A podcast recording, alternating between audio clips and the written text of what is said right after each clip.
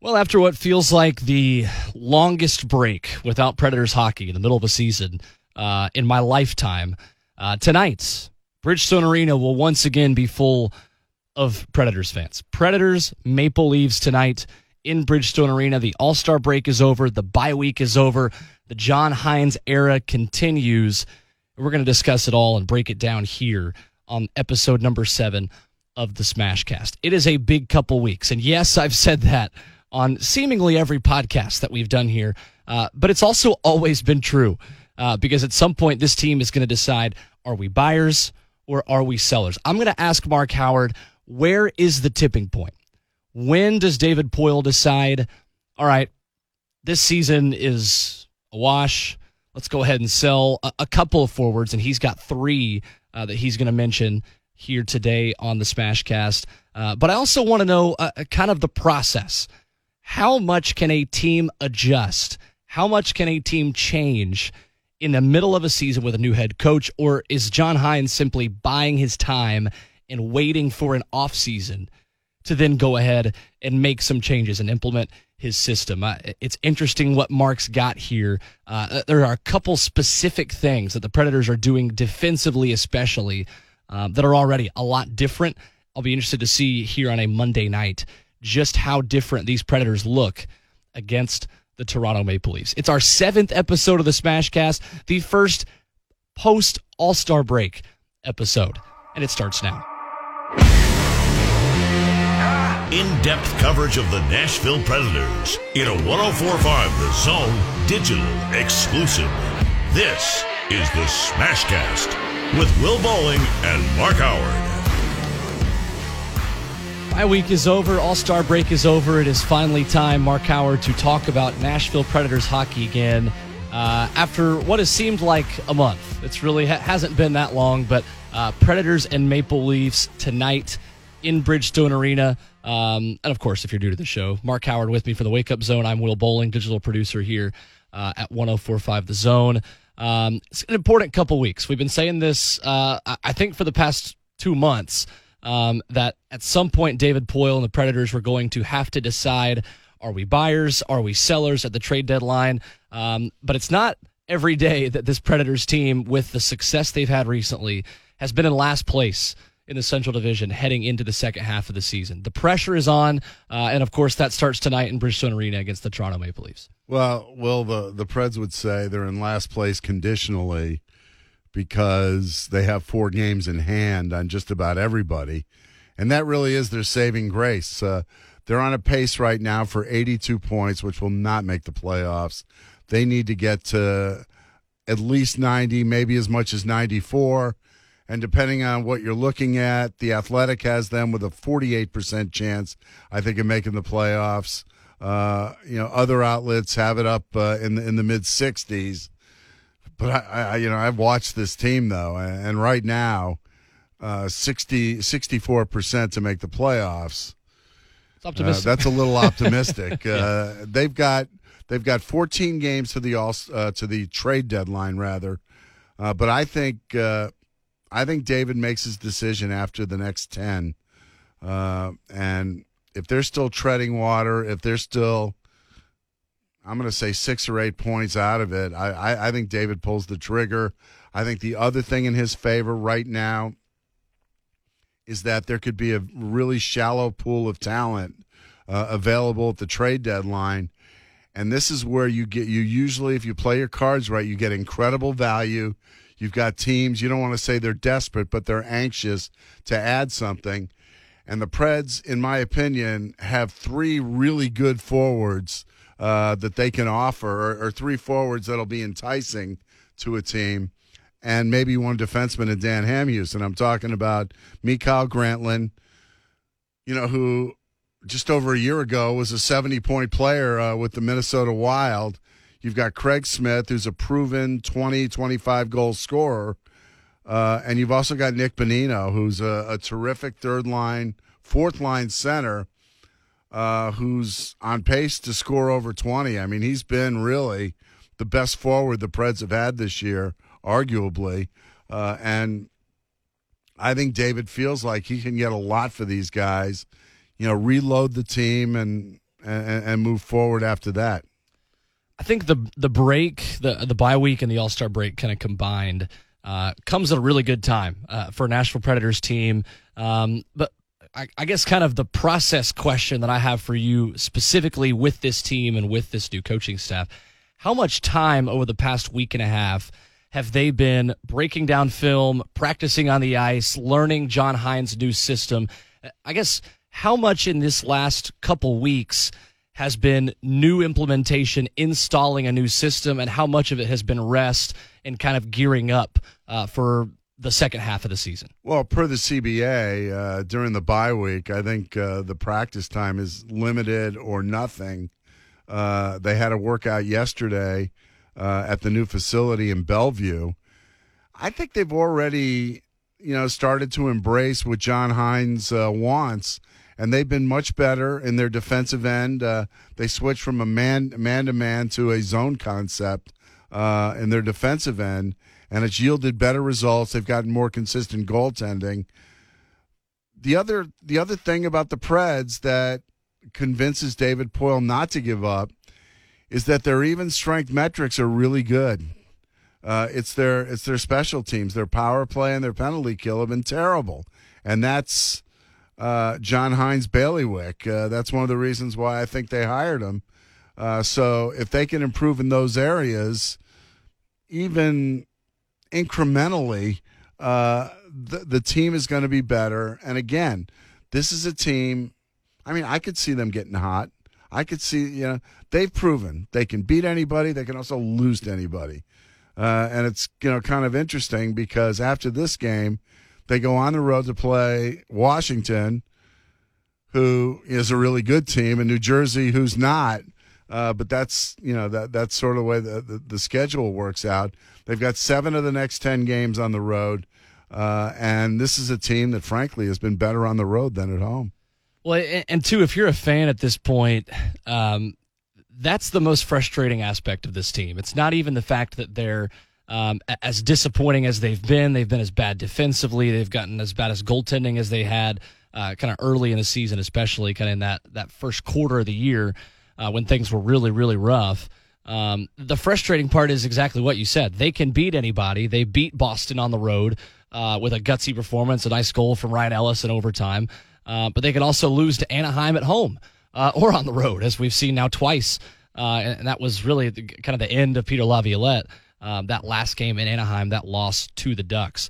Um, so, in, in, watching this game tonight, but uh, of course with a podcast, not everyone's going to be listening to this on a Monday, so I don't want to pigeonhole ourselves into just talking about the Predators and the Maple Leafs. But um, specifically for you, say tonight, and also through this first week, what do you need to see specifically um, that is different in this team over the first two or three games in order to believe that they have a legitimate shot to make the postseason? Uh, better special teams playing more consistency.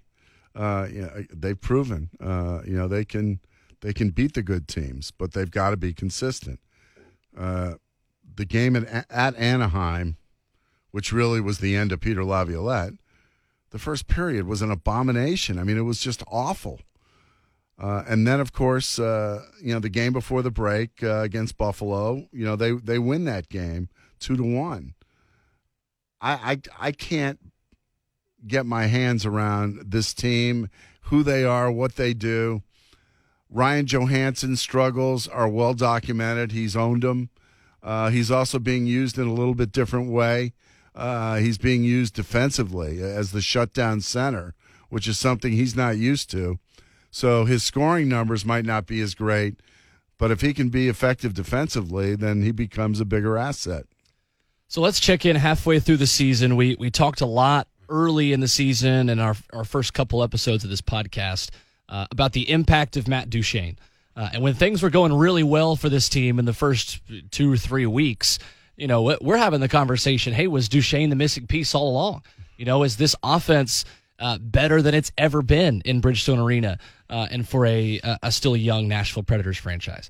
Checking in halfway through the season, uh, the conversation has certainly changed. Uh, Matt Duchene, 10 goals, 21 assists for 31 total points.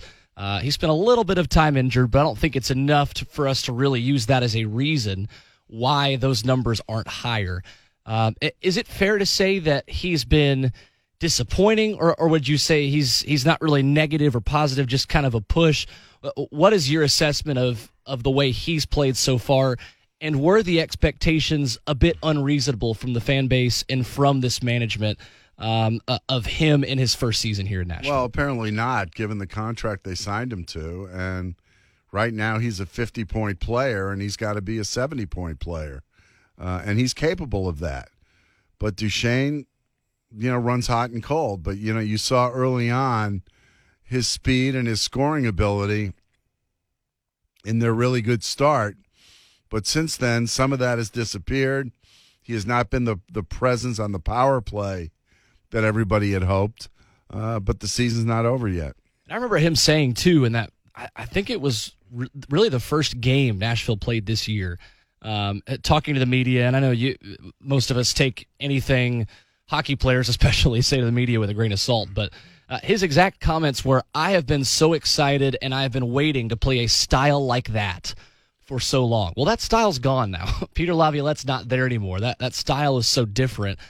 It almost worries me a little bit that, that one of your top players, one of your top money guys um, eh, comes in to play one style, and then halfway through the season, or maybe a third through the season, you're throwing that style out the door and you're playing something completely different. Well, I think Matt Duchene uh, knew coming in that he wasn't going to play for Peter Laviolette forever, in all likelihood. That's fair. Yeah. Uh, and, and yeah, I mean, John Hynes is not discouraging him, you know, from uh, being offensive. But yeah, I mean, they needed to be more defensively responsible. I'm talking about the forwards. They always talk about five, five, and five. Uh, you play in the defensive zone collectively, you go through the neutral zone together, and you set up in the offensive zone with five. And that hasn't always been the case. Uh, the Preds have had trouble getting out of their own end. Uh, they've been really erratic about that. They haven't gotten a lot of zone time, not a lot of puck possession, and they've got to be better. And with, with, with and the other thing with Hynes is he wants his team to own the middle of the ice. So let, us talk about the the positive now of of kind of the Nashville Predators right now, and his name is Roman Josi, has been all season.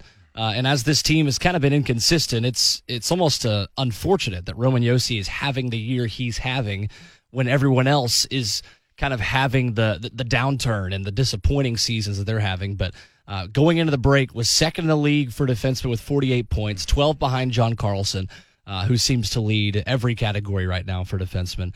Uh, second among defensemen with 14 goals. So it, if the Predators say they make a run, say they make a postseason, are we talking about a legitimate shot for Roman Josi to win a Norris Trophy this year? Yeah. I think I think Roman Josi's going to end up going to Vegas. I don't think he's going to win the Norris, and he could explode even more in the second half. It's kind of crazy the way they they vote the Norris being in Nashville doesn't help him. It sure. still doesn't. Yeah, absolutely.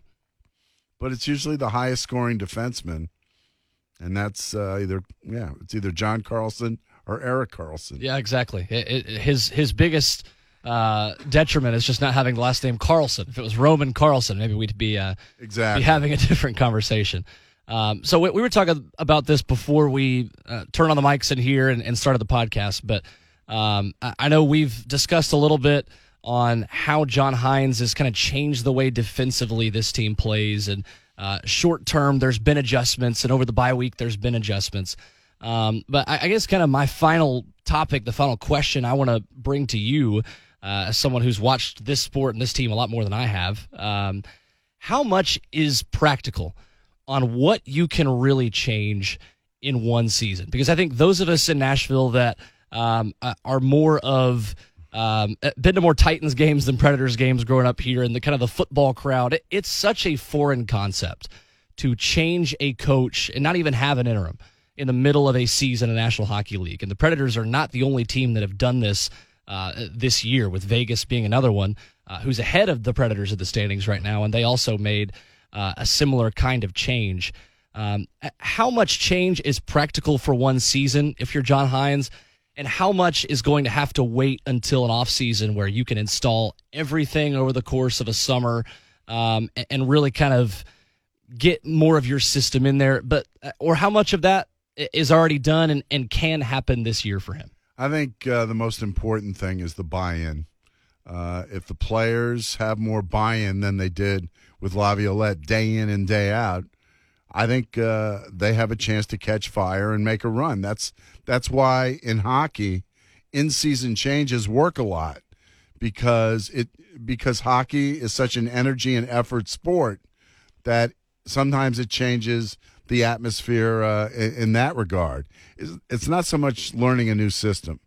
That, that's not all that complicated. But in terms of going in night in and night out and producing the same effort to duplicate the effort, that's what's going to get them uh, to the playoffs.